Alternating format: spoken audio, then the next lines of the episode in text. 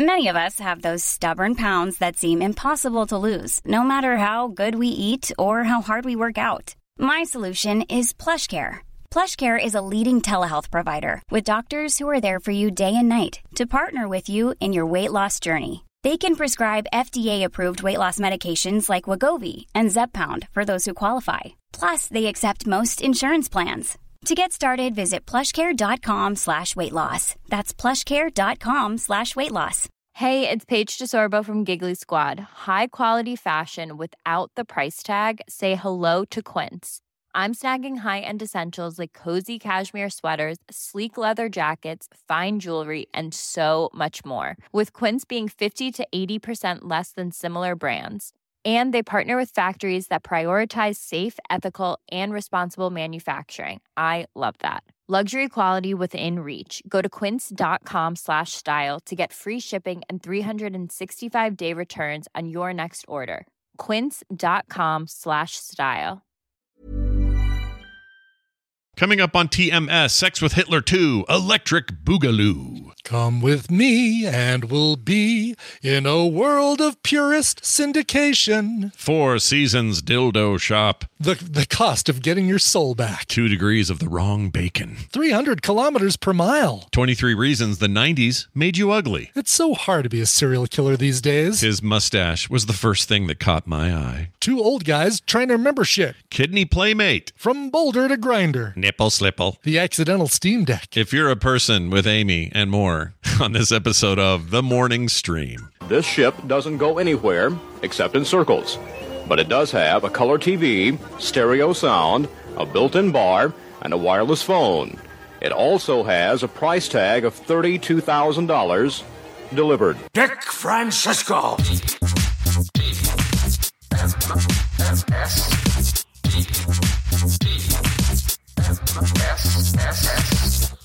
The Morning Stream. Oh, yeah, that's quite a story.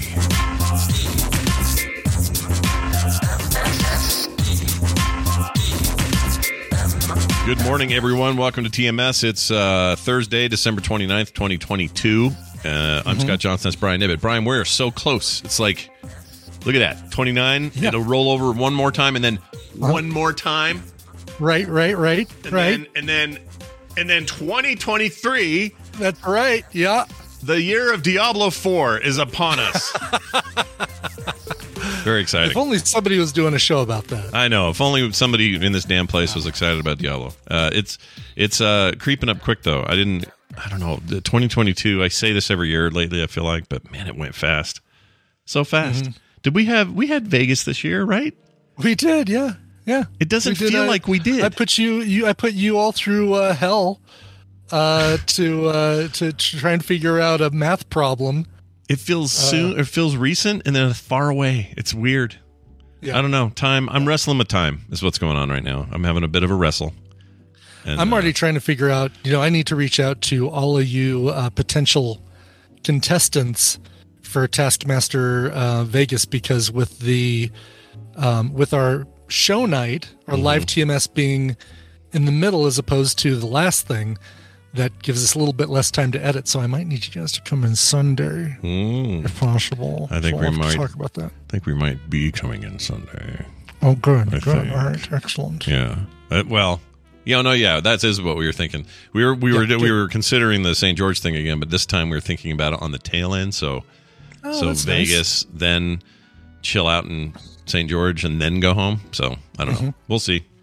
Cool. You know, those people there in St. George, they'll just have to wait and see. You know, if I go to the best Taco Bell on the planet, well, you'll have to wait till April to find out. You can always stop there on, you know, you have to still go through St. George on the way to Vegas. You can get Taco Bell on the way in and Taco Bell on the way out. That's right. And honestly, I don't eat that much at Taco Bell anymore, but if you're in St. George, the main Taco Bell there on the main road there, I don't know, they're doing something right.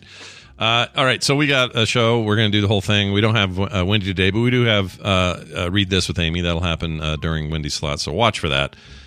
Do you remember we've talked about him, in fact, recently, the Video Professor. We've talked about this guy. Yes. Yes. You may be familiar with this right here. Try our product. Try my product. Try my product. Try my product. That was his whole thing at the end of his thing, right? Try my product. Yeah. And he was teaching, it was the early 90s, the guy was teaching you how to use Word and Excel and here's Windows. How you open a folder. Yep. Here's how Windows. Your personal computer. That is exactly right. And he had all these like different, and he branched out later. Like when the internet happened, he was like, eBay. There's a whole disc on eBay and things like this. Right. So, anyway, I always just was fascinated by that dude, and I don't know why, I just was. And I found his old call and get advice on computer help number, and I want to try it today. Now, I haven't pre-tried it, so this could be Capone's Vault. Nice. Okay. Oh my God! Yeah. We might have a Capone's Vault problem where nothing happens. Right. It could easily be. Yeah. Ask your uncle. Yeah. No kidding. I just listened to a really good podcast about that.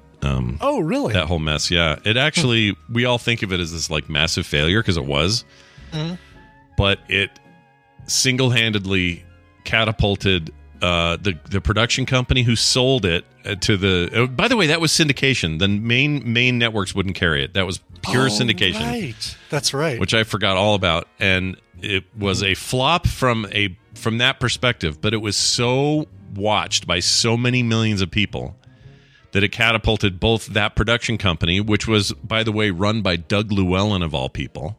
Oh my God, the People's Court narrator dude. This guy, right? Yeah. That dude. So So how did it feel when you lost your case about the dog pooping in your front yard? Exactly. So he makes, bank on this deal way more than they expected, and everybody wanted them now because this was such a huge hit from a numbers perspective. That was purely what they were looking at. Was not a failure in the eyes of the executives. And then what's his name? Geraldo. Almost called him Gerardo, which would have been Gerardo. Sure, because he's Rico Ansel. Yeah, of course. He was like at a low point of his career. He was like on his way out, and he thought he was screwed after this. He went and drank at a bar all night and was like so pissed about how it turned out. And anyway, the next morning, his agent is like ringing his phone off the hook. People are wanting to hire Geraldo left and right. That guy went from like washed out ex-CBS guy to like suddenly everybody wanted him. Not in the best possible way. Like his TV show he got was bad, It was, yeah. But he made a lot of money. So it just depends on how you measure it. He went from being like, semi-respectable journalist to your go-to guy if you needed something sensational. Yeah. And when he had his show, it was always like, we've got a girl on today who says that an alien molested her cow. We're going to talk to that guy. Yeah. So anyway, it was fascinating. I highly recommend it. It's part of that 1 year show from Slate where they just the whole season is about 1 year in time. They did one from 42 and this one was from 86. And that's why you're so good at years is because you watch stuff like that where it's all kind of encapsulated into one thing. I hadn't thought of that. That's true though. I guess I do. I don't know. I glom onto that stuff. But anyway, 86 is a crazy year. A lot of weird stuff happened. So check out that show. Anyway, point is Video Professor. This guy, Video Professor. We're going to call this number. Which still exists. 800-509-4617. The number still exists because it's a phone number. Yeah, the number has never left. But those digits all currently still exist in our numerical system. Yeah, whether we get this guy or not. Try my product. Is questionable. I don't know. It'd be great if it just goes right to him. Oh, if he's just sitting around answering phones, that'd be amazing. I paid for this phone number in perpetuity, so I'm just going to use it as my basic home phone number. I did a little looking. He's still like doing stuff. He's still got like a thing you can order, and tell me that he does YouTube now, and it's always, hey, smash my subscribe button and hit the like if you like this video. Yeah, he knows all the tricks. That's his. Yeah. That's his thing. Yeah. All right, let's see what happened to this number. I'm going to try it. Whoops! Here we go. It's ringing. All right, good news so far. There we go. I'm hearing it. Yeah, so that's we got a ring. I didn't test this beforehand, so who knows where we're going to go here. All I know is I need help with Word, Excel, and Windows 95, so this better be... Four Seasons dildo shop. How can I help you? The Four Seasons has a dildo shop. Where are you going? Yeah, coffee shop. That, I'll be down to the dildo shop. See you later. That's the one that Giuliani set up for that press conference. Oh no, that was what was that called? It was a Four Seasons. You're right. Four Seasons. Merkin sales. Shit. Landscaping. That's what it was. Oh, that's right. It was landscaping, but it was next door to a dildo shop. That's right. Yes. Yeah, if they would have hosted it at the dildo shop, that would have made everything better. I knew there was a there was some sort of connection to the somehow that existed in that story. So that just rang and rang. Well, that's a bummer. You know? Yeah, it is a bummer. I really wanted to know. Can I still? A big fat nothing burger, Scott. Well, yeah, but now our careers will take off because what the people perceive as a huge mistake. We made big money just now. We just really killed it. No, I don't know if anyone knows how to get a hold of that dude. In fact, someone in the chat wants to. Do we want to get a hold of him? I kind of do. I don't know why. I'm fascinated by that person. I feel like his mustache was the first thing that caught my eye. And after that, I was like, is he really making money doing this? Are there really people that are just like clamoring for how to use Excel out there? Or how to make Windows 3.1 do its thing? Just always blew my mind, that guy. So if anyone knows how we can get a hold of that dude, I'd love it. That'd be great. Okay. Apparently he sued the internet, according to a Wired article that I don't have time to read right now. But he sued the internet? He sued the internet. I mean, of course, it's, a Wired article, so that's the headline. But I was going to comment on how his photo looks like somebody just walked in the door that he wants them to think that he's happy to see them, but he really isn't. Oh yeah, that guy's got that face for sure. This photo right there is like, oh, hey, Mildred. Yeah, good to see you. Yeah. Glad you could stop by. Yeah, that's the face. Here you go, people watching video. There he is. Little small guy in his blue shirt and his yellow tie. That's the one. Try my product. Anyway, so there's that. Hey, Brian, how come you look? Yeah. You look a little heavier. What's going on? Over there? I'm 21 grams heavier today, Scott. Got on the scale and realized I'm 21 grams heavier. Weird. Yeah. Oh, wonder what that is. Weird.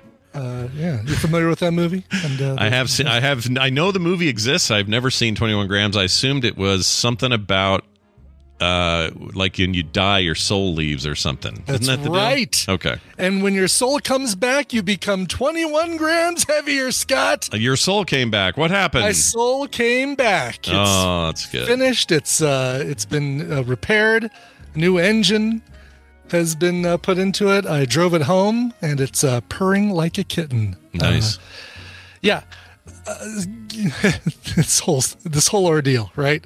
So get down there, or actually I get the call that it's ready to be picked up. Like, oh, great, excellent. Yeah. So I say, hey, by the way, what was the final cost on that, just so I can have the money ready and everything. And he gives me a price that is now $7,600. Oh, whoa! That's higher. Which is $1,100 than the original quote of $6,500, and then still higher than the revised quote that was $6,800. It's not $50. That's a lot. Exactly. That's like, oh yeah, we also figured we'd fix this, or this thing needed to be repaired or whatever. So I said, no, that's not happening. You guys quoted me $6,800. The last updated quote was $6,800. He says, okay, hold on. Let me talk to my manager and see what we can do. Yeah. So he calls me back in 15 minutes. And he says, we got some of our numbers wrong. Yeah, it's 6,800. What? I'm like, what the hell? Like, you guys are totally like dicking me around and tried to get another. What, does somebody else need a swimming pool there? Dude, that is some dark work there. I don't like it. Yeah. So I've got my car back. I want to take a moment, take a day or two to not be reactionary and flame somebody on the internet, but boy, am I going to leave them a Yelp review or Google review, and I'm going to copy and paste that into a letter to Kia Corporate and Kia Customer Service. Because that's really, really skeevy business, man. I don't like that at all. It'd be one thing if they came back and said, We it ended up costing more, but we agree. We told you a price. We should stick to it. Like that should be your answer. That should have been the way we messed up our numbers. That. We don't know. Yeah. That makes me wonder if this thing only should have cost you $3,000 and not $6,000. Right. You know, exactly.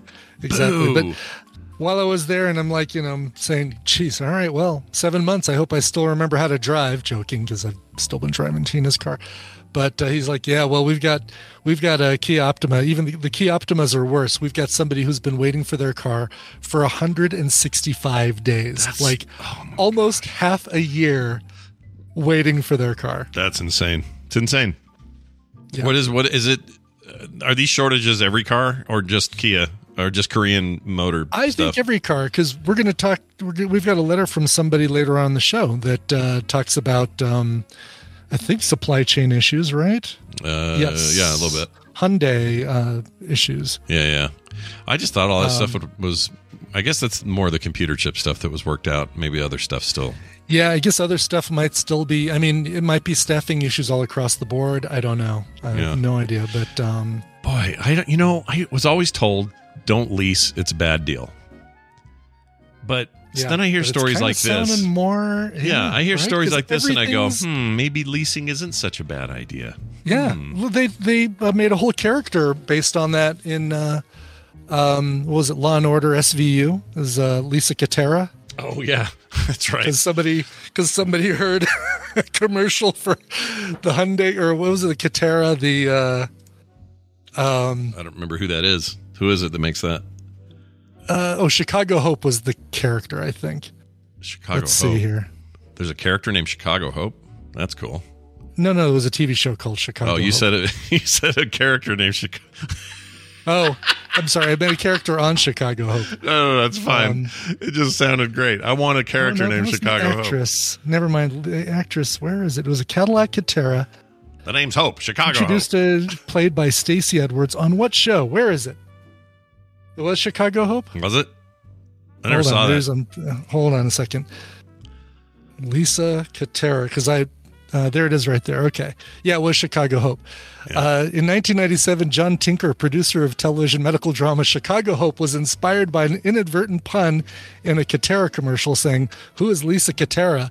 in response to the Katera tagline, "Lisa Katera." No way. So he introduced a character named Dr. Lisa Katera, played by Stacey Edwards. I kind of love that. I didn't know that was a thing. That's hilarious. That's amazing. Yeah. Who does that? Nobody does that. That's amazing. Nobody does that. No, yeah, but why not? You got to have a character name. Why not make it up that way? Make it up that way? And Lisa Katera is a perfectly believable character name. Hi, I'm Dr. Lisa Katera. Oh, thanks. I'm... You know what, Hollywood? Have a little more fun like that more often. I'm Dr. Bias Saturn. Bias Saturn. No, it'd be Bias. Bias. Tobias. Tobias Saturn.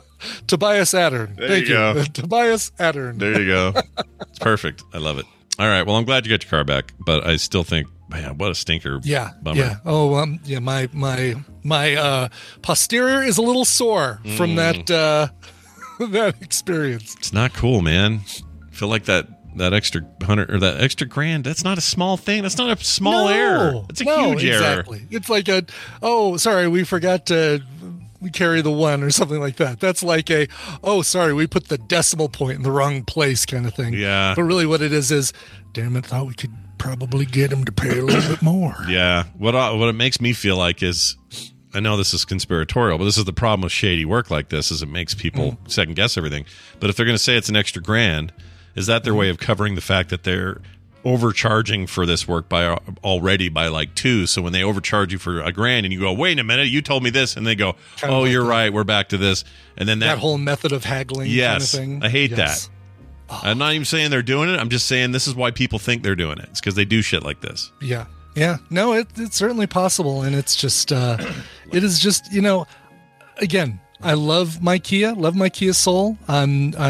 I would still consider buying another Kia if there was another dealership or repair place another dealership, because there's some like recalls and things like that need to be done by a dealership, as opposed to we've got a really great mom and pop mechanic that we go to nearby. But for some things, you still need the dealership for warranty work and stuff like that. But I can't. I can't imagine ever going back there. Yeah, I wouldn't go there again ever. That dealership would be on my crossed off list, you know? Exactly. Like, I'm gonna go leave a turd on their front porch. You got to catch it on fire, though. That's the only way that really sticks, you know? Yeah, but the problem is that I've got to do it. I mean, you know, I can't set fire to a burning bag of poop and get away with it in at a dealership where there are cameras. So it's got to be left overnight. Yeah, I don't know how anyone gets away with any of those kind of /prank/ revenge. Yeah, how do you even do it? Yeah, you can't do it. Everyone, there's video footage of every damn thing that ever happens, always. Yeah. Like when I go to my sister's house, her freaking phone or her security system announces every time I get up to the porch, "Hello and welcome. You're being filmed." It's like, well, I know. You don't need to tell me I'm being filmed. This is good. We're living in the 2020s here. I know that everything I do is on camera. Like Person of Interest really had that figured out fairly early on. Oh yeah, they knew. And then the dude just got all weird with his opinions and when I heard that, it kind of gave me a distaste for that show. Yeah, you were done. That was it. I was done. Hey, I like Ben Linus. Yeah, he's cool. I like that guy. He's great. But, yeah. You know who I hear is a real jerk? Who's that? The actor in Alias who played the main bad guy. Old guy. You know who I'm talking about? Yeah, it's funny. We just saw a TV show where we thought it was that guy, but it was Joel Grey. Can't think of his name, but he was like a big deal in that show, and he did other stuff. And somebody, what was I reading this? Somebody had to interview some actors or something, and just said he was the most miserable, hardest to work with a-hole butthole they ever worked with. Yeah. I want to pull up that guy's name. It's He was a very interesting actor, but sounds like he's a real pecker. Oops. When you just type Alias in Google, it just automatically links you to Autodesk, the makers of Alias software. Yeah, there you go. Oh, the character is Ron. Is the actor Ron Rifkin? Ron Rifkin is the actor. Okay. Yeah. There you go. Scipio found it, or picked the name out. Send me a little work. Yeah, he's supposed to be a poo-poo head. I'm here to. Oh, Arvin Sloan. Was you know his what name? It was? It was the old man. There's the Joel Grey character, the one that kind of is behind the scenes. Yeah. That he meets with early on in the show. We thought that was Ron Rifkin, and really it's Joel Grey who's looking like Ron Rifkin these days. Oh, it reminds me of the old guy in. So Kim just finished, and I've watched it with her, the last part of it. So I feel kind of weird about this. I only saw half the season, but she finished up the new White Lotus season. Oh yeah, what'd she think of it? She loved it. She's completely obsessed with that show. She loves it so much, and I got pretty obsessed toward the end, but. Man, I can't believe what they did in that last episode. That was insane. I know. I thought this was your through line forever. Not to give anything away, but I thought you were. No, you know, that was always going to be your like common. Yep. Careful. Yeah. Maybe Uncle Rico next season. But anyway, maybe. See, that's just vague enough. There was another character that I thought was the body that we see in the first episode. Oh, okay. And let's just say. She was a high-priced hooker. Let's just say, there's my hint. Let's just say that's who I thought. Yeah, gotcha. Without giving anything away. No, I feel you. Anyway, it was really good. But the guy plays the grandpa in the Italian family. So you got what's his name? Michael from F. Murray Abraham. F. Murray Abraham. He always, when I see him, I always think of him. Or I see F. Murray Abraham, and I think of. Either him or I think of the Spanish actor who's always in stuff, whose name I can't remember. Jose Ferrer. I think that's Miguel Ferrer. Miguel Ferrer. Is it Miguel Ferrer? Yeah, the one he was in RoboCop once. Yes. Yeah, that guy snorting coke off a hooker's chest or whatever. Yes, the things you remember from the movies of your youth. No, there is a very like Miguel Ferrer and F. Murray Abraham for whatever reason feel very similar. Did you never watched Mythic Quest, right? Not yet. It's cute. It's in my list. I just got to watch it. F. Murray Abraham is magic in that show. He's just great, man. What a great actor. Really is. And I don't feel like he has aged 5 minutes since Amadeus, man. That guy doesn't get old. No. Yeah. What's up with that? Those three guys, like it was great casting for those three guys playing grandfather, father, and son in White Lotus, the what's his face? Michael Imperioli from Sopranos. And yeah, it's always good to see him. And the young dude who's, not the kid from Big Love, but reminded us a lot of the kid from Big Love. Do we know the kid in this from something else? I don't think so. He's very good. Albie, I think was the character's name. Yeah. There was one scene that was a little awkward, but what are you going to do? No, sure. Yeah. It's that's a fascinating show, but here's why I like it the most. I think I may have brought this up before. The guy that's the creator, writer, and showrunner is a comedian, former comedian. I don't think he's doing any of that stuff anymore. But the minute you see him, you'll recognize him. He's the weird, squirrely little dude. Oh, you're talking about Mike White? Yeah, sitting in George's apartment working on wigs. See, I never think of him from that. I think of him from School of Rock.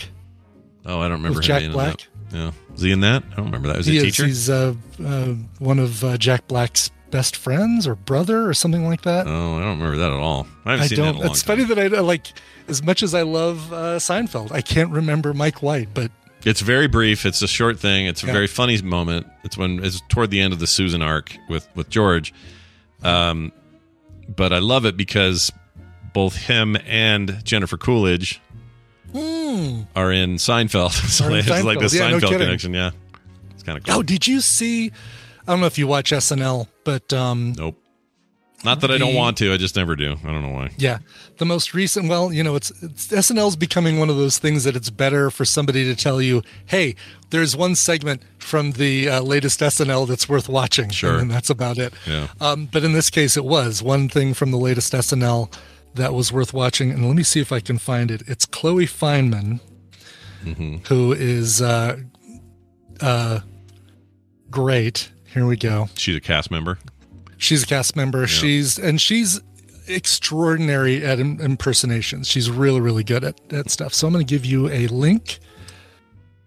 I wonder, you can probably play. Well, I don't know. PCrum73. I promise you, Mike White was in Seinfeld. Go look him up. Sorry. Let's see. Did you put in our Discord? Where is it? I did. I put it in our Discord. There it is. Didn't I? Yep, yeah. You did. Oh, she does a Jennifer Coolidge. Let's see this. She does a brilliant Jennifer Coolidge. And what's great is the audio listeners are going to hear this and think it's exactly Jennifer Coolidge. All right, here we go. Is impressed by Christmas stuff. Hi, I'm Jennifer Coolidge. I love Christmas. Oh, look at this. A big sock full of gifts. The ultimate stocking stuffer is a foot. Anyway, this was probably the only memorable bit from a very unmemorable recent episode of SNL. She's except for the loss of Cecily Strong, who was. Oh yeah, what's her deal? Why'd she leave? She's making that good Verizon money or something. I don't know. She's I guess she just had enough with the. It's a horrendous schedule they put those people through and. Yeah, I don't know how they... and it becomes a great launching career for people, and I'm hoping it does for her as well, because her in movies, she'll be great. Yeah, I have no doubt. I was actually going to see... Oh, interesting. Okay. You know what? Do I have it wrong that Mike White's not in Seinfeld and I've besmirched? Is it... Now I want to know who's in that episode, dude making then? Wigs is... Yeah, why do I have this wrong? Well, I don't see it now. Damn it! Who's? Oh no! Okay, this all these years. I know. You have to give me a link to the guy. I know he's. I know who it is, but I can't find this. Okay, now I don't know who that was. You know what? I'm annoyed. I hate when I find out a thing I've held in my head for years isn't true. Yeah. I hate it. Who is it for real? Can we find out who it was? Okay, quit sending me his profile. Send me... Right, exactly. Find the dude who was on Seinfeld. Yeah. Oh, yeah, I forgot Mike White was on a whole season of Survivor, and it was great watching him because he's so affable and... he was a contestant, like basically out there eating rice and whatever else they could find in the jungle. He was great. I found it. It's Patrick Bristow. Oh, someone also posted it. Patrick Bristow Patrick Bristow, the guy from Seinfeld. Gosh, dang it. I thought they were the same guy. Do they have a picture of Patrick Bristow? They do. It kind of looks like him. I mean, you can see my confusion. He looks a little like Mike White. Gosh, dang it. Where's, all right. Let's see. There's a picture of him. Okay. Oh, yeah. You know, I can see that. You see how I confuse those two? Gosh, dang it. All right. Dude looks a little bit like Julie Louis-Dreyfus's real-life husband, Brad. Oh, Hall? Brad Hall, yeah. Yeah. Current Brad Hall, yeah. Brad Hall's changed a lot in the interviewing years. He looks like old Brad Hall. Yeah. He's Brad Hall, those two have been married for, 35 years or something? Mm. That's a Hollywood. Yeah. There's your Hollywood couple. Hollywood marriage, exactly, yeah. You got happy family, nice kids, all that stuff. Thank you, PC Crumb. P. Crumb. Patrick Bristow. Yeah. P. Crumb's ones and that. Yeah. Yeah. When you scroll down, the first thing in IMDb is known for, and his four things are Showgirls, the Adam Sandler remake of The Longest Yard, Transformers: Age of Extinction, and probably the best of the four, So I Married an Axe Murderer. Oh, wow. Yeah. He's still, he's got, lots of bit parts. Lots of bit parts. Yeah, and he's that's fine. He's fine with that. That's good for whatever you need. I'd be fine with that because I'm sure he's, he's doing all right. He's making a living. Yeah. He's got Transformers money. Yeah. He's fine. He's got Seinfeld syndication money probably. Yeah. Everyone, I wonder how much, that's an interesting question, how much side actors like this get from syndication. Interesting. And do they not? Shoujo and Rainbow Bright. They're saying no. Never mind. They're responding to Luke Sightwalker asking if we're still doing the pre-show. If this is still TMS pre-show. Why? Are you wanting us to get to the news? Is that what you're saying? Is that what you're saying to us? Fine. This is the show. This is what you come to see is two old guys trying to remember shit. Yeah, trying to remember TV shit. Well, we've done our part, and so now it is time for the news. By the light of the moon. Let's do a little news. It's brought to you by Coverville. Today we complete our obligation for 2022 with part 2 of the Coverville countdown. That's right. Today is the meat, right? Today is the icing. It's nothing but meat with icing on it. Mm. Mm-hmm. It's like Oops All Berries of covers because it's all the best covers from 2022. That's right. We're counting down 20 all the way down to number 1. Of the best covers of 2022. Who will be in there? Will Stevie Nicks be in there? Will somebody else be in there doing a Stevie Nicks song? I can tell you both of those things are true. Find out where everything lays down in the top 20 today at 1 p.m. Mountain Time, twitch.tv/Coverville. Very nice. Claire, try to keep up. Amy's later. I'm kidding. Yeah, I'm not actually annoyed, but she didn't hear that part of the beginning of the show. No, exactly. She's coming during. She was off refilling her gen. Yeah, getting her gen all done and redocking her switch. Let's get to this. Some gen. Got some stories here about Italian things, which is great since I just finished up that season of White Lotus. Italian police used a Lamborghini supercar. I don't think they needed to tell us that. I think it could have just said Lamborghini. Right, exactly. Oh, Lamborghini makes a car now, you say. Yeah. Oh. Seems like a weird thing to call it. I mean, of course it's a supercar. It's a Lamborghini, for hell's sakes. It's very redundant. Yeah. Anyway, they used one, or they adapted one, to deliver kidneys to donor patients on Tuesday, hundreds of miles apart. So in order to get those kidneys moving, they put it in their supercar. It's like when they flew Phil Collins on the Concorde so he could be at Live Aid both at Wembley Stadium and Philadelphia. I didn't know that. Is that true? Yeah. Oh, my gosh. Wow. Yeah, so that he could perform at both the American and the UK Live Aids. Well, he was a bit, no wonder he stuttered in studio. He's an easy lover, that Phil Collins. He is a I can promise you he's an easy lover. Traveling on the motorway to deliver the most beautiful Christmas ever, life. Oh, they said in a statement posted on social media, alongside a picture of the medical cool box. So that's what they call those things where they're carrying like a heart or a kidney in it. It's a medical cool box. Because they don't want to call it a Yeti cooler with a lung in it. No, I think they want you to feel the mystery of medical science. right? No. What was like a little, not a little smoky. Like there's a term for that one that barely holds a six pack that everybody has in their garage. Oh yeah, I hate that one. It's not big enough to do anything. Right, exactly. It's like, oh, hey, yeah, let me grab a couple plastic bottles of soda to put. Oh, they don't fit. Yeah, I don't like those. Not a fan. Playmate. That's right. It's a little Playmate with a kidney in it. Yeah. Kidney Playmate. It says here, they said in the statement, they pictured the box here. It was purpose-built compartment in the front of a Huracan, which is the car. Yeah, that's also the way you pronounce hurricane in Utah. Well, it's how you pronounce the town of Huracan. But when we say hurricane, we say hurricane. I know. Just for those out there that might be a little confused, we have a weird town, and it f's everybody up. Spelled hurricane, pronounced hurricane. Yeah, which is really weird. And when you're down there, don't ever say hurricane. Those people hop all over you. Really? Are you new here? It's hurricane. Anyway. The organs of trouble. Let's see. Oh, thanks to state police special Father Christmas, it says 2 people received the gift of a kidney. The police wrote, the organs are driven from Padua, I assume. Padua, Italy. It could be Padua, and Italy's northeast to hospitals in Modena. Modena, yeah, and then Rami. I think it's pronounced Rami. Oh, Rami. Okay, Rami. Yeah, Rami. Yeah. When Rami fell. Rami wasn't built in a day. We've heard that a lot of times. Shaka, when Rami fell. Shaka, when arms wide open. Make me want to watch TNG. Police said they hope the 2 patients and their families will have a happier, more peaceful Christmas. The Lamborghini Huracan, which was top speed at 300. I don't know why I said 30. 300 kilometers per mile or per hour. It says KMH. The M's meters. Kilometers per hour. Got it.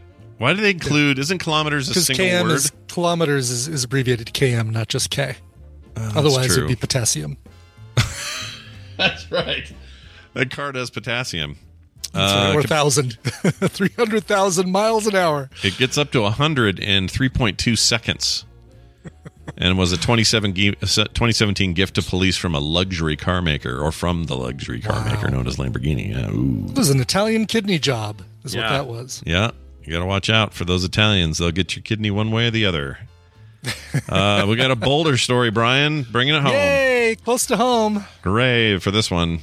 Boulder's main library closed due to high levels of methamphetamine. Yeah. Oh, man. That's a bummer. Boulder's fallen on some hard times lately. Boulder used to be the most highest concentration of healthy people and marijuana, both in the same place. Oh, interesting. And now it is, there's some rough stuff going on up there. Well, here's what it says. The city of Boulder closed its main library at 1001 Arapahoe Avenue on Monday afternoon for environmental testing after methamphetamine was discovered in the facility's restrooms. Testing will include swab samples of surfaces inside and outside the restrooms. I mean, this is probably one dude. You know, we don't know. Could be, right? Sure. It's easy to go, all of Boulder's covered in meth. Right, exactly. And really, it's just some dude named Dewey Decimal. And they're like, oh, look in the library. Dewey Decimal doing meth. It's the only way to figure out that damn numbering system. I know, it's so lame. The question right now is whether these levels, which we're concerned about, are confined to the exhaust vents in the restrooms, or whether the residue has been developed or been deposited on parts of the library that people have more access to. They said the biggest concern for methamphetamine consumption, or contamination rather, is short bursts like that, and if it's on the surfaces. According to... I learned about a thing yesterday, speaking of that. I never knew... So I didn't understand much about how... You know how Russia will just off people they don't like poison them and stuff? Because Putin's an ass. Shouldn't say that out loud. I'm in trouble now. Uncle with the dogs or something. It's been a while. It's always something.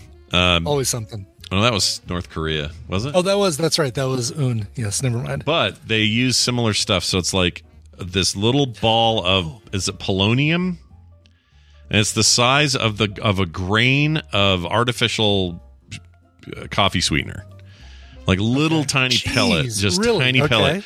But if you ingest that, you become literally radioactive. And anyone you touch and other things that you touch, you spread like dangerous levels. And not in a good like Stan Lee Marvel Comics kind of way. No, very bad way. Like I'm going to die in 2 days kind of way. And you look like a Chernobyl survivor basically when you're done.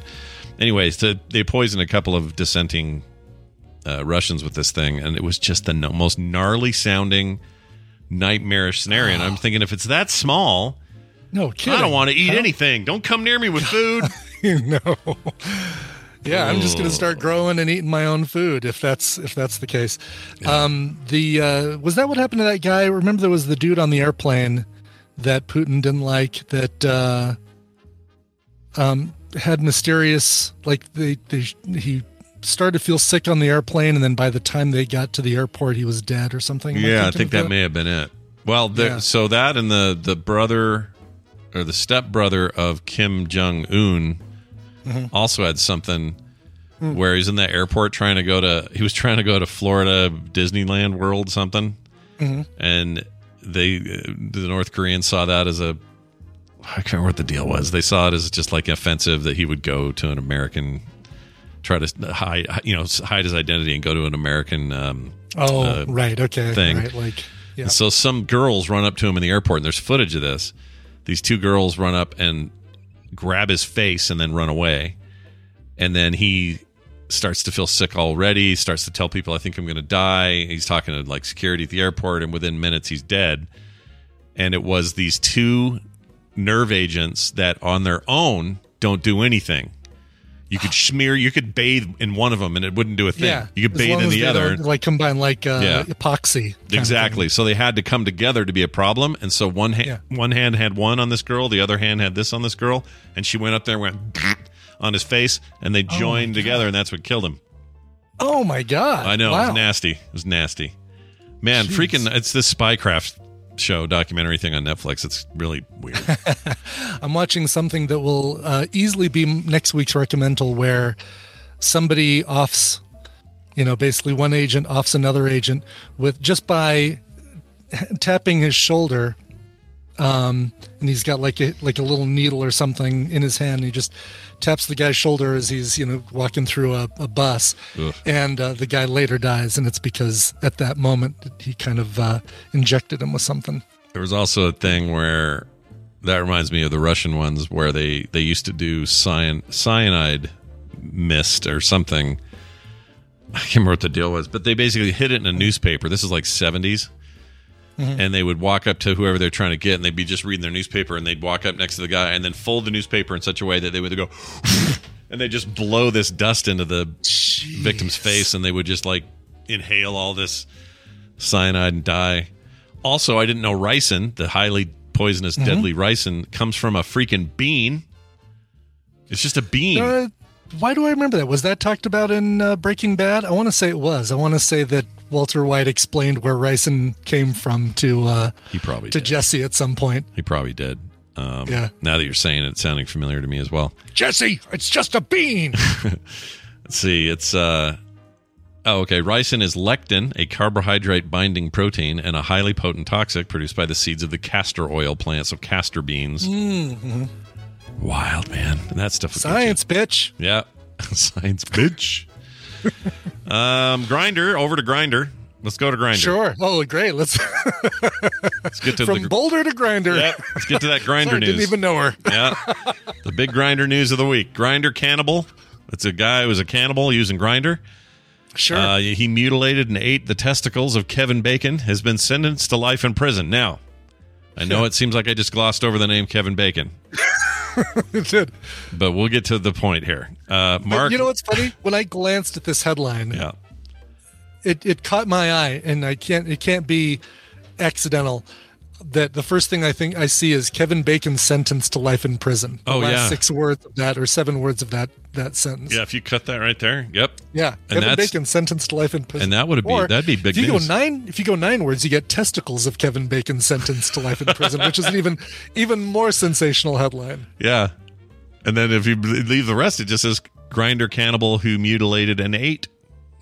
If I were the person, like if this were newspaper days, and I was the person doing the headline, I would make sure that when this printed, it printed on two lines. Yeah. And that the second line was Kevin Bacon sentenced to life in prison. I would use font sizing and spacing to make sure so that even though it's the continuation of the headline, that would pull people in. I agree. This is the way. See, you know enough about the paper business. I know these things. Yeah, look at you. I drink and I know things, Scott. You should get a job at I don't know who's the most link baity source these days. Who does that the worst and the most right now? Epic Times. Yeah, are they the ones? You won't believe what I hate that stuff. Or BuzzFeed is pretty bad. Yeah, BuzzFeed does. Even HuffPo is kind of. You know what annoys me about BuzzFeed? BuzzFeed has like legit journalism's on staff. Like they have like actual investigative stuff, and then they have this clown show on the front end, right? Which just is all a bunch of 23 reasons why the 90s made you ugly or whatever. Right. They need to separate. They need to like splinter off the legit news source into something that's not called BuzzFeed. BuzzFeed, so dumb. Right. Anyway, this dude from Michigan. Yeah, I'm sorry, the testicles. Yeah, yes. He murdered and mutilated and cannibalized a grinder hookup, Kevin Bacon, who has been sentenced to life in prison. Again, the first guy, not Kevin Bacon. He will stay behind bars with no possibility of parole for the murder of the 25-year-old hairstylist named Kevin Bacon. All right, this is not the actual Kevin Bacon. Oh, darn it. There goes my 6 degrees. Apparently, this guy ate 2 degrees of the wrong Kevin Bacon. Yeah, also, this is a hilarious article because this article... I've never read anything before in a big block of text that ignores the elephant in the room more than they are. They have, yeah, no kidding. They don't once bring up Kevin Bacon. Do they ever get to the point? They never actually get to the not the actual Kevin Bacon. Yeah, not to be confused with actor, writer, director Kevin Bacon. They never do. They never even acknowledge it. They just say it as if this is a name like Bill Fakerson. Like they just don't even care. It's basically fake bacon is what it is. Yeah, it's fake bacon. It's fake bacon. Yeah, it's faking. Bacon. Let's see. This follows the 53-year-old, aren't they always, pleading guilty to murder and mutilation of a corpse after he lured Bacon into a grinder hookup on Christmas Eve 2019. He was convicted of first-degree murder as well as disinterment and mutilation of a dead body. Disinterment? What does that mean? Disinterment. So like... you're interned, like, you know, put into a coffin or an urn or whatever, like if they're cremated, interred. Oh, that's interred, not disinterment. Yeah, so what does it mean when he was convicted of disinterment. What does that even mean? When you unbury a dead body. Okay, so it's the opposite of interning. It's disinterning. So does that mean, so maybe if he killed the guy. Grave robbing. If he killed the guy on Christmas Eve, he didn't rob the grave, he just killed a guy, you know what I mean? So where did he where did he disinter him from? Seconds. You gonna finish that? I like that. I think that's it. I really could go for some more of that fake bacon. Yeah. You know, all right, let me dig him up again. It's fine. All right, Chad. I know these are real people, and this is like, you know, we're having a little fun here. That's true. Yes, I can't help it. Court Circuit Judge Matthew Stewart ruled that he understood the consequences of the crime. Once again, not mentioning that this guy's got the name Kevin Bacon. The court finds out if this crime is a cold calculation. Kevin Bacon's death was Mark Luktansky's design. He says. Anyway, there's a bunch of other nasty stuff about it. Well, I'm glad they caught this guy. He sounds like Dahmer on the Dahmer, fresh Dahmer. Yeah. Yeah, no kidding. So get him in jail, get him out, and it's good we didn't have Dahmer in the time of Grindr, because that would have made his. Can you imagine how much he would have been a tool for him? Yeah, exactly. I think it would have, but also would have been harder then. Now, like you don't hear like serial killings, 70s and 80s. Yeah, big time bump. Like it was a big deal. Everybody's killing everybody. It felt like, and they were doing it in secret, and they're all psychos. Now, is it because we're so much? We talked about cameras earlier, but we're so much more. I don't know. Public. Everything's so public now that it's actually harder to be a serial killer. You can't get away with it. After three Grindr you know, I don't know if you swipe, if you do the same thing with Grindr that you with Tinder with swiping left, they'd probably be able to say, oh, all three dead guys swiped left on this Jeffrey Dahmer fella's portrait. Maybe there's a connection. Yeah. Like, just easier to find it. Otherwise, in the 70s, you're walking around. There's no cameras. Nobody's checking anything. You don't have background checks for a lot of jobs you'd get. I don't know. I just feel like it's harder today. And I think that's why you just don't hear about serial killers as much. Like when's the last serial killer you heard of? You know? This guy's close, but he didn't get to do any more. No, you're right. It's that's a really good point. Yeah, it's wild to me. Final story. Sure. A movie Captain Crunch. That is the most recent serial killer I've heard of. Yes. Oh yeah, Captain Crunch. Did it get killed? It didn't get. Oh, you mean the captain himself was a killer? Oh no, we can't. Serial killer. Yeah, we can't have that because then his berries are out. All right, moving on to this story. Oh yeah, that's what that guy did. Kevin Bacon's berries. Oops, all berries. Oh my lord. Love real people. We know the real people involved. We love those real people. That's right. Hey, if you ever saw a movie trailer you thought was misleading, good news, you can now sue over it. Okay? You can do that. Apparently, according Excellent. To this. How much can I get? Well, let's see. Phantom Menace looked like it would be really good. It did look like it was going to be better than it was. Yeah. This is funny because this all has to do with Ana de Armas. Really? She's at the center of this, although I doubt she has anything to say about it. Yeah. Exactly. Anyway, movie fans can now sue over misleading trailers, says a U.S. judge. If they're disappointed their favorite actor was cut from the film after appearing in the trailer, they can sue the studio for false advertising, according to a U.S. judge. They'll probably get appealed, but it may stick. Two movie buffs say Universal Pictures tricked them into renting the 2019 flick Yesterday because the trailer featured actress Ana de Armas. Peter Michael Rosa, 45, of San Diego, and Connor Wolfe.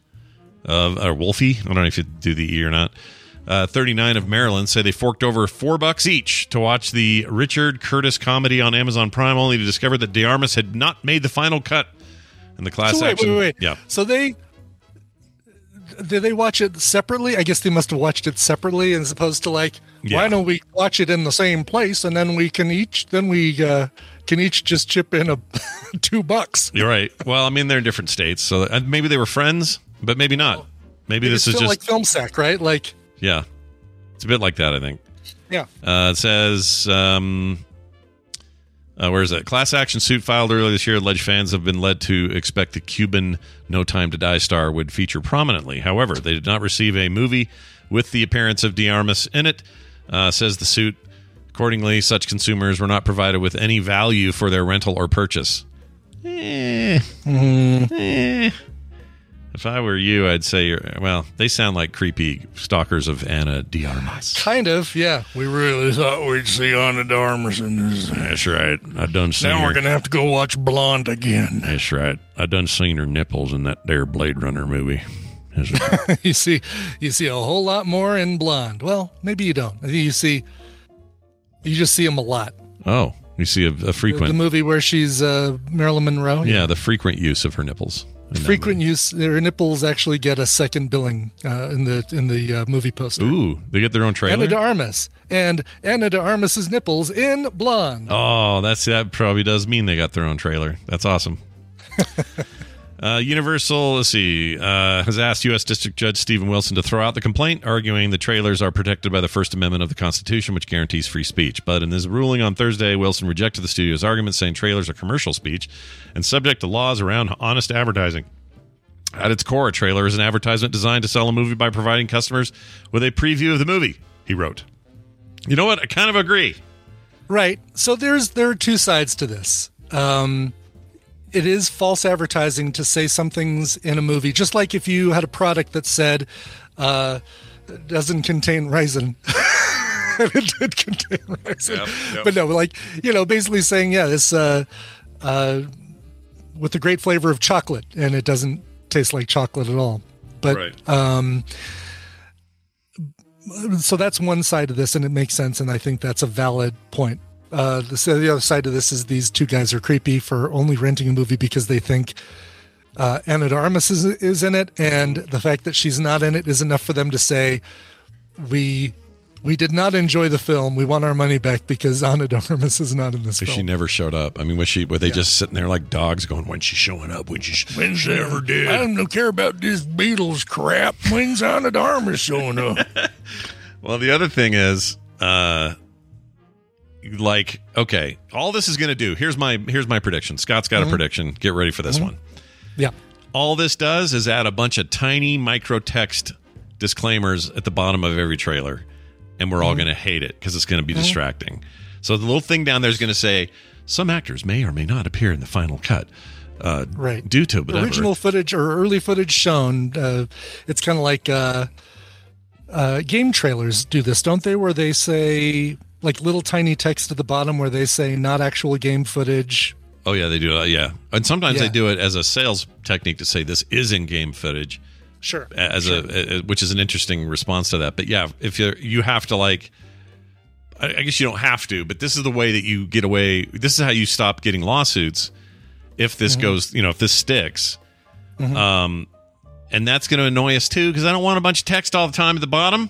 Like someone in the chat mentioned Suicide Squad, where the Joker was prominently featured in the trailer, but was in 5 minutes of the movie of the original one. Is that an example of being misled, or is that an artistic choice to tease out a thing? It opens things up to just being disappointed in a film because the trailer made it look better than it was, right? Because if you allow this, because it's purely based on, hey, I want to see Ana de Armas. I'm paying for Yesterday and bought it. Oh, there's no Ana de Armas in it. It's just like saying, oh man, I wanted to see more Joker in Suicide Squad because he's in the trailer. So he must be, if he's in 10 or 25% of the trailer, he must be in 25% of the movie. Mm. It's just, it opens things up to too much gray area where it just becomes based on opinion. Right? Yeah, totally. When you get to that point, like the whole thing with, you said A Phantom Menace looked good in the trailer, but wasn't good. That's 100%. From a legal standpoint, that's 100% just your impression of the film, and your opinion of the film. And so they're not gonna give you that, but they might give you that. Hey, the trailer showed Mark Hamill, but he never showed up. Yeah, but by again, is that. You have to argue that there's enough justifiable reason that that Mark Hamill was the selling point for that film. Just like, all right, how do you justify that Ana de Armas was the selling point to Yesterday? Was she presented in the trailer as central to the plot or a main character or something like that? Even then, I feel like it's speculation because. You're not speculation, but opinion, because you're paying to see the movie. I don't know. I know. You have to somehow justify that you're paying to see a movie specifically and only because of an actor featured in there, and for no other reason that you can say that the rest of that other 80% was satisfied, but the 20% that I wanted to see this actor or actress is not. Satisfied. Right. Dr. Calhoun says if she wasn't the selling point, they wouldn't have put her in the trailer, which was created to sell the film. That's not true. She was in the film. They cut her role because they didn't like it. Yeah, but maybe maybe she says something in the trailer. I'll have to watch the trailer because I remember seeing Yesterday. I'd have to see what she says in the trailer. That the trailer is there to not just show who's in the movie, but also to give you enough of a scenario or synopsis to interest you in the movie. Right. So. But see, but here's the other problem. Okay. So Dr. Calhoun replies, she was in the trailer in all caps. No, I understand that. When trailers come out, production's not done. Your movie's not finished. Trailers are often, I'm about to launch a card game where I know there's going to be some art changes on some of the cards before I can show them, but I'm going to show video of a whole different card. I can't help it. That's all I have right now.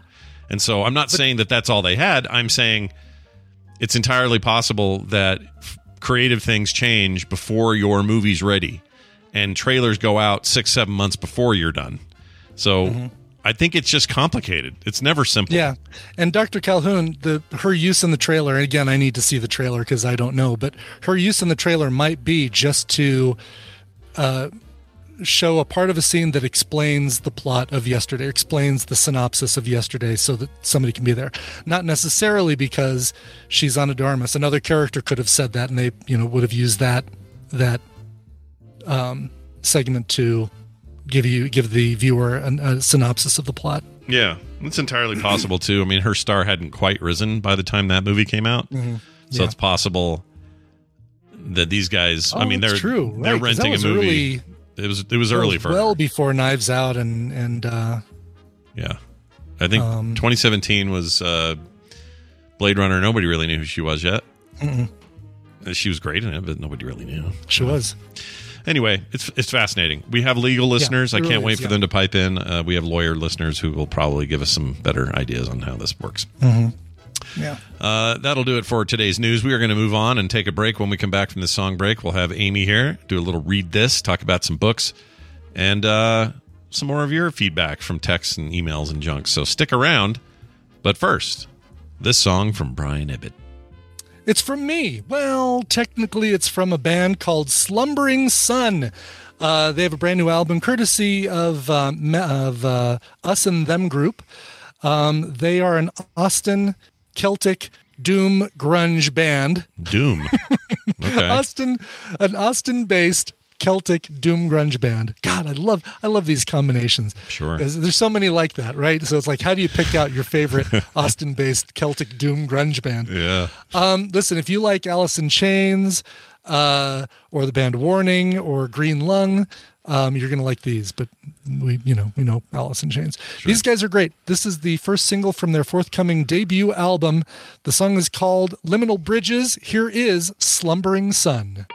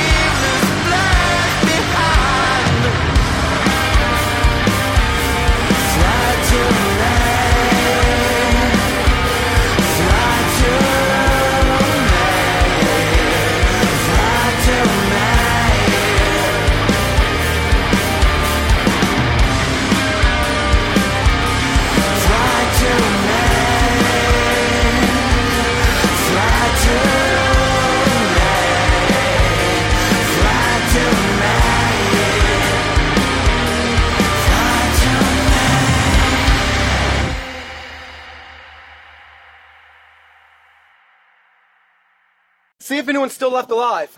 I already checked. Everyone is dead. Guys, can we just change the subject? Jaws happens to be one of my favorite movies. Oh, that's clever. I'll leave that the way it is.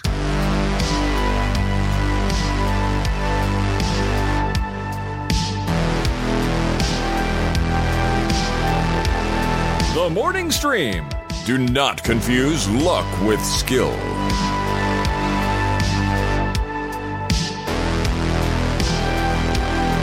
And we returned. Give us a reminder who that was, please. That voice you just heard was Scott Fletcher. I'm sorry. So Scott Fletcher is the one person I'm worried about not wanting to come back to do Taskmaster. Oh, yeah. He seemed annoyed the whole time. He really did. He seemed so... he's not one for games he's not being told the rules to. He's like, oh, okay, what are you doing here? You know, he's such a the dude is such a fan of jocularity that that band was Slumbering Sun from their upcoming album called The Ever-Living Fire, which comes out next year. Next year's in 3 days, people. You can wait. Yeah. That's a song called Liminal Bridges. Nice. It's a great name, too. I like that. Yeah. All right. We got Amy. Claire really wants to do Taskmaster. What do you think? I don't know. Well, Liminal Bridges is a book in the Elder Scrolls. That's where that came from. That's cool. Oh, it is? Yeah. Liminal Bridges? Elder Scrolls? Books of Skyrim 5, Liminal Bridges. I was wondering where that came from. I had no idea. That's awesome. I played a lot of Skyrim, and I don't remember that. So a Skyrim-influenced, Austin-based Celtic Doom grunge band. Yeah. Slumbering Sun. It's like you all asked for. Now this, right here.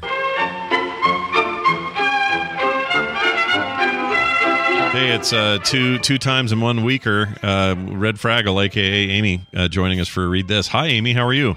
Hi. I'm doing great. How are you guys? Good. You and Chuck recovering from your various part removals?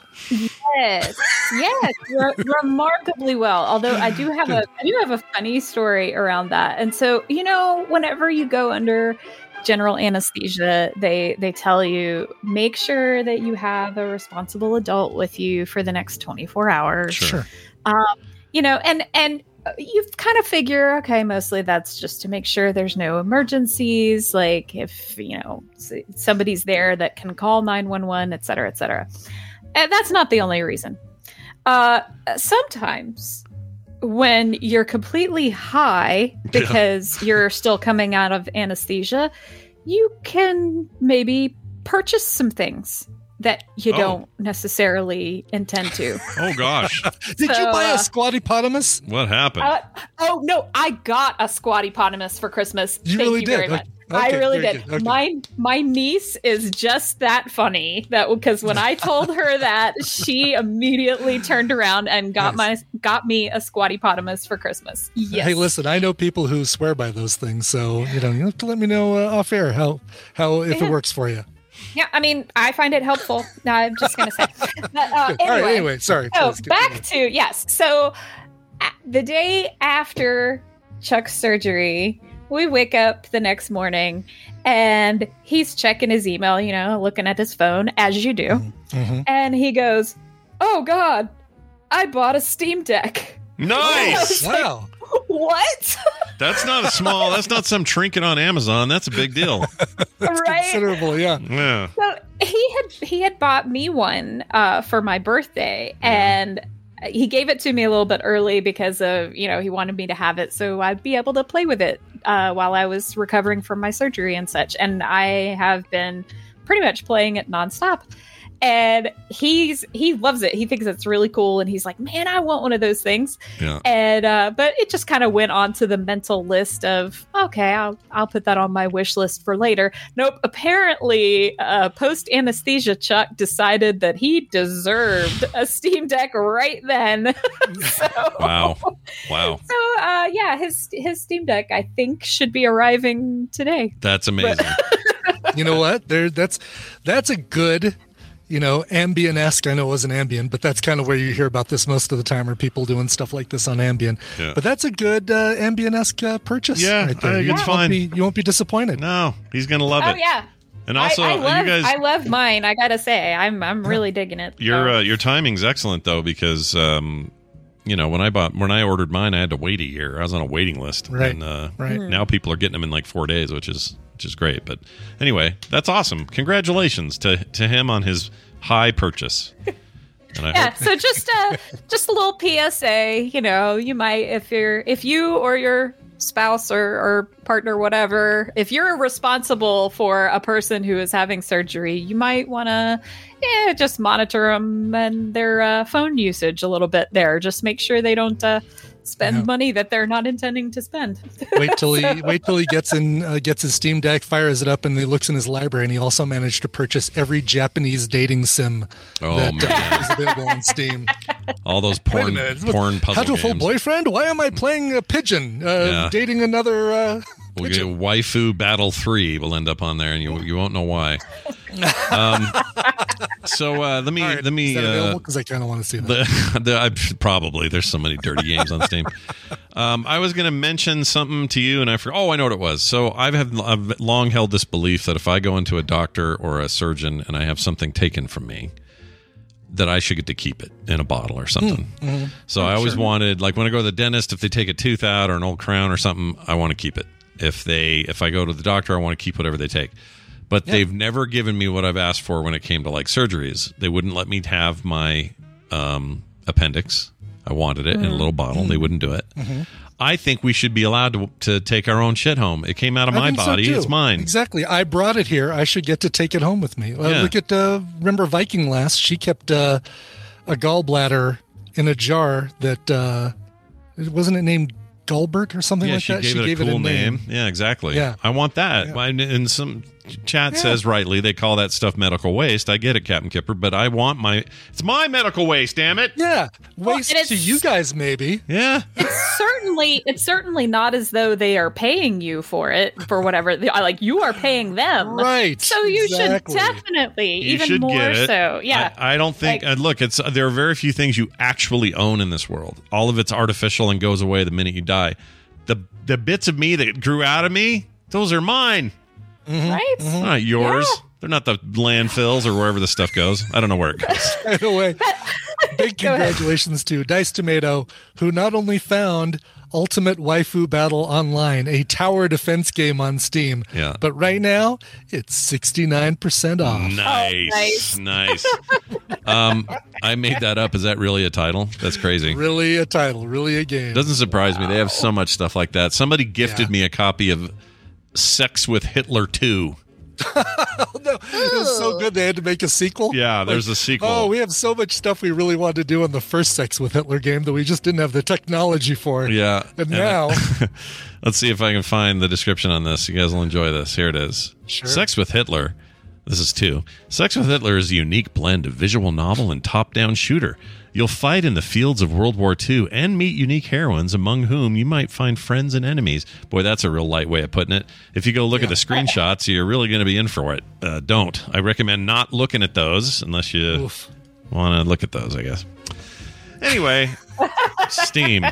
It's great. Let's talk about books. Let's talk about books. When you're not playing on your Steam Deck, you're reading a damn book, and we probably want to talk about those. What are you bringing to us this week? What's going on? That is true. Yes. So I actually very much enjoyed listening to this audiobook while I was recovering, and it's an awesome book. I love it. I will say, just to set up the clip a little bit, I don't know what's up with my audio recording stuff, but the clip does not sound as though it would sound if you listened to it on Audible. I'll just put it that way. There seems to be a lot of background noise and some echo and stuff like that. I couldn't get that out of it. I don't know what it, but that's me. Yeah. That's not the audiobook. Just maybe it's their they get some DRM or something that makes it sound bad when you record it or something to stop people from recording it. I don't know. Maybe that's it. Maybe. Yeah, anyway, who knows? So. Anyway, I'll play it and we'll find out for ourselves. Here we go. Kneeling on the floor of their suite, Tesla Crane could just feel the vibrations of the centrifugal ring as it rotated around the interplanetary cruise ship Lindgren. Or more likely, it was the hum of the air conditioning. The Terran-level ring was big enough that even the Coriolis effect was really only noticeable when throwing things. Gimlet, fetch! She threw a chew toy for her Westie, and the little dog charged in the direction the plush sloth had started to go. It curved in the air, leaving the small white dog staring in baffled confusion for a moment before she found it and pounced with enormous ferocity.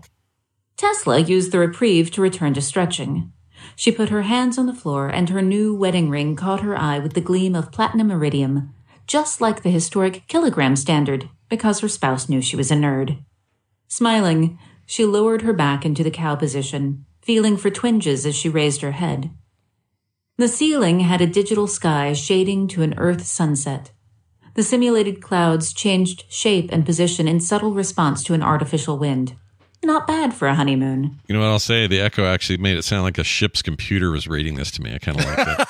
Yeah. Kind of like that. I got that too, but I just wanted to make it clear that if you the actual book does not sound like it was recorded in a bathroom. Okay. Correct. Yes, and I didn't record it. I don't know. Audacity was just, not agreeing with me this morning. So, anyway. The audacity of it all. It sounded like some real science fiction going on here, which I'm always into. I have no idea who that is, though. What's the book? So this is called The Spare Man by Mary Robinette Kowal. And it is science fiction. It is also a murder mystery. Ooh. It's, and as a bonus, it takes place on an interplanetary cruise ship, and each chapter starts with a cocktail recipe. Yeah. So it's really fun. Yes. And yes, Dreadnecks, she did write the Lady Astronaut series. This is in sort of the same universe as same timeline as the Lady Astronauts, but there aren't any of your familiar characters in there. But this is written, and also the audiobook is read, performed by Mary Robinette. Oh, wow. And it's excellent. And her, as you heard, her voice is very pleasing. She does an excellent job of doing the narration and giving each of the characters a distinct voice. And she's great. I love her writing style. I love all of it. And she's very good at writing sort of a mystery, kind of a whodunit, and also including enough of the science fiction that makes it relevant. It's not just that it's set in space. It's she mentions the Terran level. This ship has multiple levels, and the gravity differs based on what level of the ship you're on. Well, that's a cool construct. Yeah. Right. Yeah. So like there's a lunar level, and there's a Terran level, which is Earth, and then there's like a Mars level, and there's a bunch of different levels on the ship, and that becomes relevant to the plot. It's really, really interesting. It's also very, I will say this, if you're a person who is there's more. Okay. There's more. Yes. Sorry. If you're a person who has issue with diversity and you feel like, roll your eyes at diversity being our inclusive language, this book is not for you. She does a lot of things like referring to people as mix instead of miss or mister. Mm-hmm. Pretty much everyone is them everyone is they, them until otherwise. Everyone introduces themselves as a gender. Like, she'll say Tesla Crane, she, her, that kind of thing. Mm-hmm. So it's very inclusive. Also, the main character, Tesla, is disabled. And so there's a lot of really cool tech around her disability.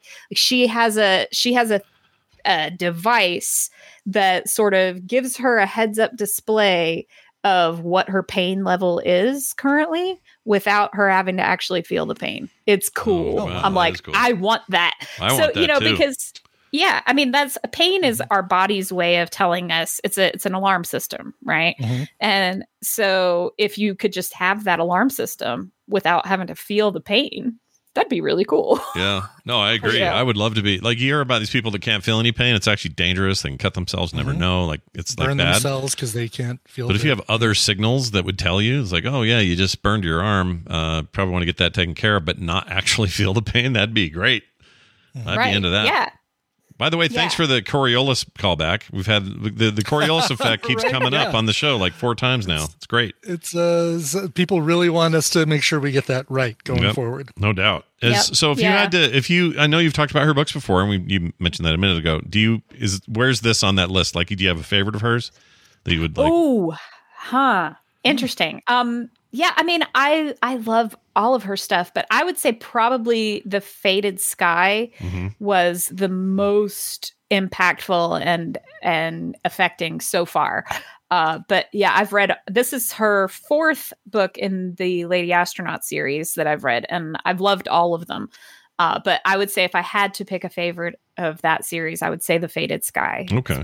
And we talked about that one, I think, right? That came up here. Possibly. Yeah, I think so. That's the one where they go to Mars. So, yeah, I think you did recommend that, if I remember right. Well, awesome. More and more, I'm starting to think I need to read her. You keep recommending her, and I'm like, oh, that's interesting. And then I kind of don't think about it. But now, maybe I need to check it out. Yeah, this is her newest one. Like, this one came out this year, and I was really excited to read it. So that's why it came out. And I know on my feedback, somebody was like, stop doing repeat authors. No. I'm going to keep doing. I'm going to keep doing repeat authors because I read what I read. But this one in particular really got me, and I was like, yeah, I got to read her new book. So I will. But I do take the feedback seriously, and I am going to get some more. I have a whole list. I'm going to get you some more lesser known titles and authors coming up in the new year. So just tease that out a little bit. Nice. And this one's called what again? So people can go look it up. The title. This one is called The Spare Man. The Spare Man. Everyone needs a spare man, I say. except Chuck. He had a spare man and had it removed. Right? Yeah. Oh, Chuck. Oh, my gosh. Well, anyway, there you go. Oh, and people are jealous of my hats. I just wanted to share that with you. There are we had multiple people come by the house and say, "Where the heck did you get that?" And I said, "Oh, a friend made it." And they said, "No way, that's awesome." And I said, "Don't." What's her number? They keep saying to me. And I said, "Oh, here it is, right here." Yeah. And I say it's 1-800. Try my product. All right. Hey, Amy.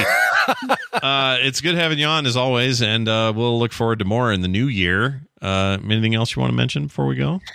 Yeah, I'm so glad that you guys liked them, and I'm glad they finally arrived and everything. And Brian, that yours got there safely and not in pieces. So it is beautifully holding my frequently enjoyed atomic fireballs. So. Nice, a new atomic fireball bowl.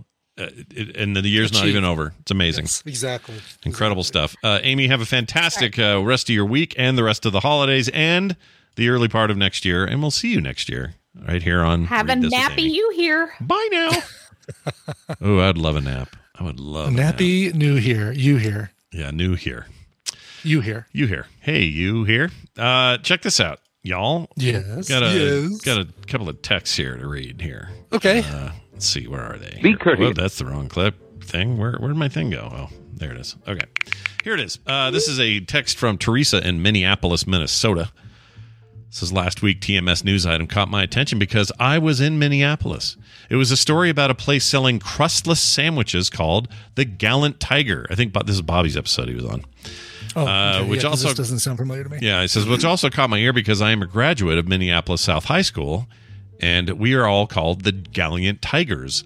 What really tickled me was that Scott pronounced it like a former principal that was at South when my son was a student there.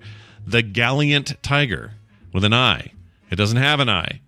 My husband, also a South High Tiger, and I looked up the restaurant, and sure enough, the owner also went to South. Thanks for bringing back fun memories, Teresa. Well, that's a big high school connection for you there, and that's great. No kidding, it's great. Yeah. It's really cold there. What's funny is you even, again, called it the Gallant Tigers instead of the Gallant Tigers. I can't help it. Yeah, it's just in me. You're combining, I mean, Gallant and Valiant are very similar in meaning, so why not combine them? Why not have Prince Gallant? Yeah, why not both? Why not both? Except that cartoon sucked. I never liked that. It was too serious. I wanted, Valiant. Yes, it was the worst. It was the worst comic strip. Never funny. Never. I didn't ever think it was funny either. I'm glad someone else agreed with me. Where's the punchline, Prince Valiant? Yeah, where's the joke in your freaking realistic dumb history thing? Here's an email. This came to us at themorningstream@gmail.com. It's a little long, but I'm going to read it. It says, hey there, Scott and Brian. I was going to try to keep this as brief as I can. Listening to Brian's recent car debacle on TMS prompted me to reach out. So my car was stolen out of the driveway on 12/2/22. Jeez. And recovered on 12/4, all smashed up. Now, here's the thing, guys. I don't know if you have heard about or covered this issue, but I'm about to tell you about what I'm about to tell you, but I'm begging you that if you haven't, please do. More people need to know, apparently. There's a TikTok video from months ago circulating the web exploiting a massive design flaw in specific yeared Hyundais and Kias. To be clear, my car was a 2019 Hyundai Elantra. In this video, somebody is shown starting one of these cars using an iPhone cable. There's more detail on how it works, but I want to move on, he says. I kind of want to know how that works. Anyway, because of this TikTok video, there's a nationwide shortage on parts to fix these cars. Since 12/5, I have been on an actual journey, and I've learned a lot. Here in Philadelphia, where I live, I learned that police have no chase laws. So thieves have become way more brazen, and auto theft here is through the roof. What the Hyundai done, you might ask. Yeah. What has Hyundai done, you might ask. Oh, that's just me reading bad. Then he goes on. Hyundai? What the Hyundai? I was like, is he trying to make it into a swear word or something? Anyway, he says nothing. Insurance companies, law enforcement, impound lots, and car dealers are all overwhelmed and ill-equipped right now because of this issue. So many of these people are going through through this. A lot of them have been waiting months for parts with no end in sight. Add insult to injury, these thieves stealing the cars are posting TikTok videos of themselves in stolen cars, racing them, crashing them, etc. One of these groups posting the videos called themselves the Kia Boys with a Z. I hate that. Yeah, I hate that edgy. So much. I hate it. Oh my gosh, I hate it so much. Yeah. There's everything about this I hate. Yeah, I don't like any of this. And nobody is doing anything to stop it at all. My story ends on 12/22 and my car was declared a loss, which was a huge relief for me and my family. I got very lucky. That means he got the insurance, so that's good.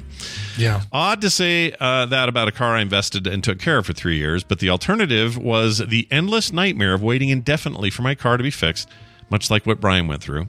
Oh, and my car's lease was up in 3 months. When was the car stolen? I had an appointment the next day to discuss the end of my term options. Thank you for talking. Thank you for taking the time to read this, and I hope you and Brian and the rest of the Film Sack crew and family have a wonderful, safe new year. Seriously, you guys are the best. So this came to the TMS email, not the Film Sack email, but maybe he meant it for that. I don't know. Anyway, Matt from Philly. Well, Matt from Philly, that sucks. Also, I hadn't heard about any of this TikTok business, and I didn't know... I mean, Brian, I don't know if you can find out, but is your car susceptible to some weird iPhone cable thing? Yeah, that I don't know. And somebody else, like when they found out I had a Kia Soul, they said, hey, you know about the iPhone cable getting into the lock and starting the car thing. And I did a search, and not only can I not find it, but I'm sure it really effed up my algorithm because now I've got people... basically, it's long string of videos about people hating their Kia Soul. Oh, really? Why Kia Soul is the worst car ever, and none of it mentions the USB iPhone cable thing. Wow. So, yeah, if somebody has a link to, my car is not push button start, dubious rascal. It's a 2014, so it might be out of the model year for these issues. I don't know. Yeah, who knows? I'm looking at they have a YouTube channel. Dicemino says, the Soul is susceptible. Yes, it's a USB connection hack behind the ignition switch on the steering column. Really? Jeez, that's terrible. That's too easy. Oh, there's tons of these videos. Holy schmoo. Did you find them? Because I didn't. I did a search for... Yeah, I found a collection on YouTube. Here, I'll put it in the chat. On YouTube, okay. Maybe yeah, so they're collecting them there, and they're up on their shorts on there, but also some longer form stuff. But basically, this is there's some. Let's see, warning all Kia and Hyundai owners. Like, I think this channel might be these buttheads, the Kia Boys, even have a USB in their logo. Oh, and they've just stolen the logo from the TV series The Boys and just added a Kia logo to it. Oh, yeah, those dirty bastards. Dirty bastards. Yeah. Well, anyway, that's all very odd. I don't like it. But good luck with all that. All right, big PSA. There's a bunch of stuff happening tonight. Core's final episode of the year. We're going to talk about all our favorite video games that we played, didn't play, all that stuff tonight. It's our big end-of-year roundup. So check out Core at 5 o'clock tonight. The system build I keep teasing for the big giveaway, the $4,000 gaming rig from Doghouse Systems. That system build, the actual live stream of them building it and me hanging out with them and doing a bunch of other prize giveaways, is happening tomorrow morning at 9 a.m., so the normal TMS time, but on Friday. I have a very big Friday. So anyway, that's happening. That'll probably take an hour and a half or so. And we're going to, they're sending live video to me. I'll be there as well. We'll be giving away game codes, copies of Rock Runners, some other physical stuff, bunch of stuff Doghouse has they want to put on the list of giveaways. I've got the Anacrusis, this amazing new game that's coming out soon. I got a bunch of preview codes for that. So anyway, bunch of you will win. Thankfully, Zoe has offered to help me manage the giveaways, so she's going to help me make sure nobody gets screwed in that whole mess. But that'll be tomorrow morning at 9 a.m. Awfully nice of a person who is outside the U.S. and not eligible to win to help with the winners. I guess maybe that makes her more trustable, right? 100%. She got no skin in this game, you know? Other than she's really nice, and maybe I'll send her some kind of bacon thing, a local bacon delivery. Send her some bacon. Oh, there's a... I got to find it. There's a restaurant in Vegas that just opened up that is all bacon, and I read some of the things that they have on their menu. Yeah, let's see. Hold on a second. You're all killing me with this. This sounds so good. Vegas restaurant. Zoe, if you're coming, I see you're coming. Bacon Nation. It's in the D. It's in the D. Yeah. Bacon, and more bacon. It's at Bacon Nation LV. Let me see the menu here. Are there just dead people littered all over that place? Because, man, that's a lot of bacon. I think we're 100% going to breakfast at this place at some point. They do Benny's. Let's see. Maple bacon buttermilk pancakes. Oh. Pork belly dippers. What? I don't even know what that is. That sounds so good. But just the words pork belly, I'm in. Yeah. I don't need much else, man. Burrito. All their burgers have barbecue, a bacon on it. I thought they had, there was some. I'll have to find it, but there's some bacon drink they serve or something weird Yeah, I would. Oh, French toast box. The French toast box. French toast box. All right. French toast box with signature bacon, caramelized bananas, and peanut butter mousse. Oh my. I want to see photos. Photos are no sale. Yeah. What the hell is a French toast box? I don't know. Never even heard of that. Unless you're talking about cereal or something. Yeah. Well, I'm excited about that. That'll be great. I would love to go there. Yeah. We are in like flame. Yeah, we got to do that.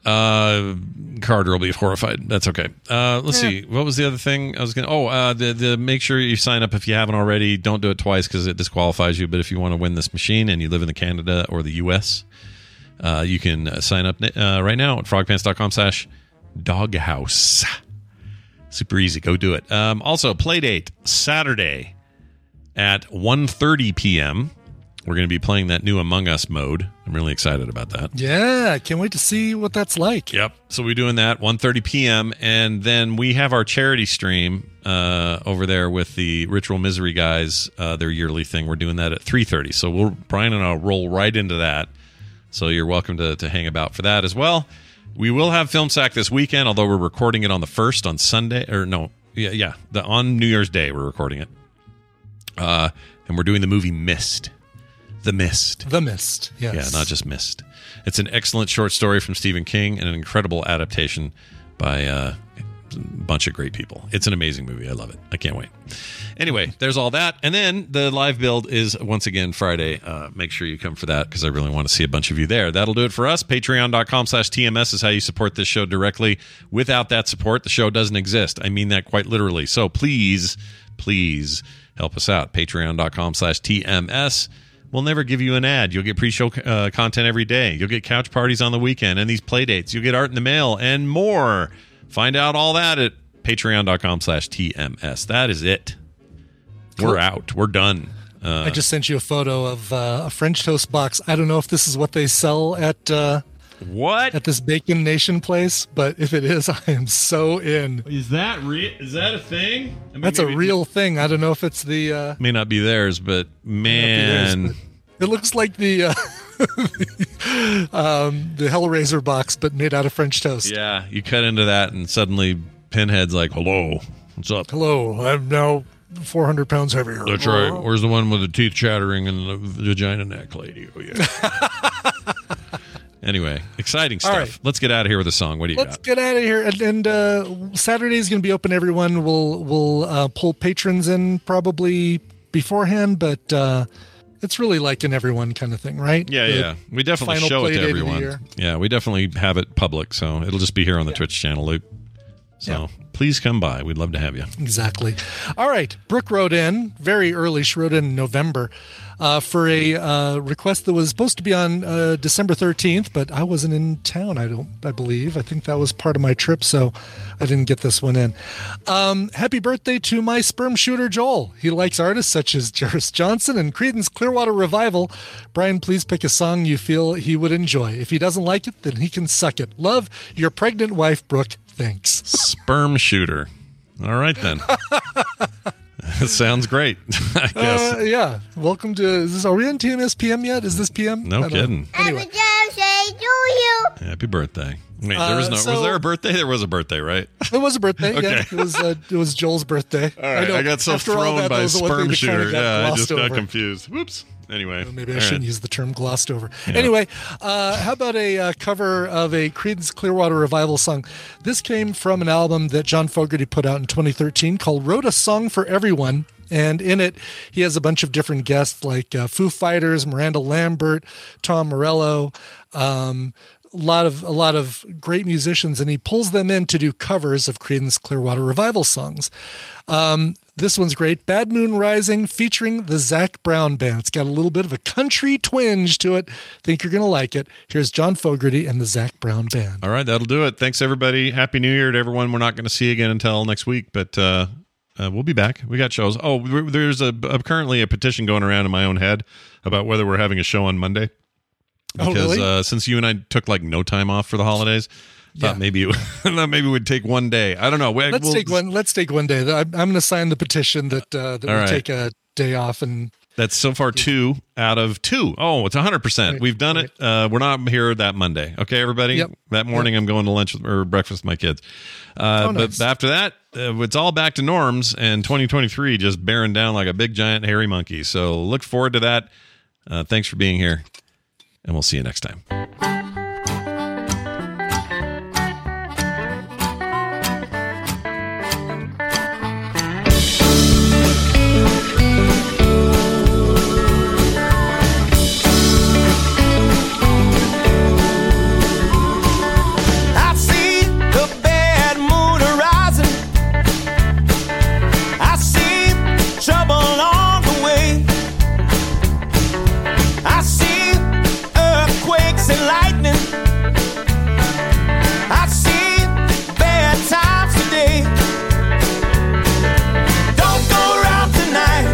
Well, it's bound to take your life. There's a bad moon on the rise.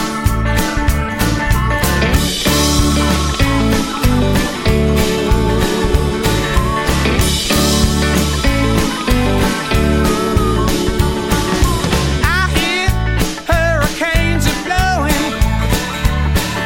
I know the end is coming soon. I hear rivers overflowing. I hear the boys are raging, roaring. And don't go around tonight. Well, it's bound to take your life. There's a bad moon on the rise. Yep.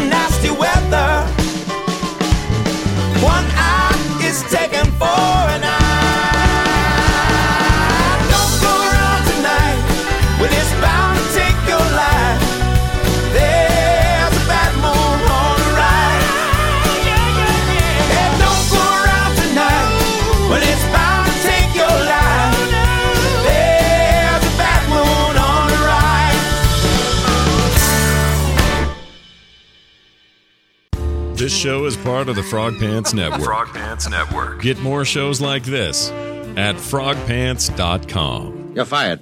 Oh, all right. Even when we're on a budget, we still deserve nice things. Quince is a place to scoop up stunning high-end goods for 50 to 80% less than similar brands.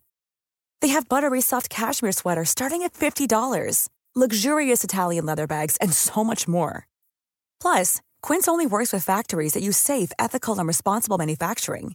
Get the high-end goods you'll love without the high price tag with Quince. Go to quince.com/style for free shipping and 365-day returns.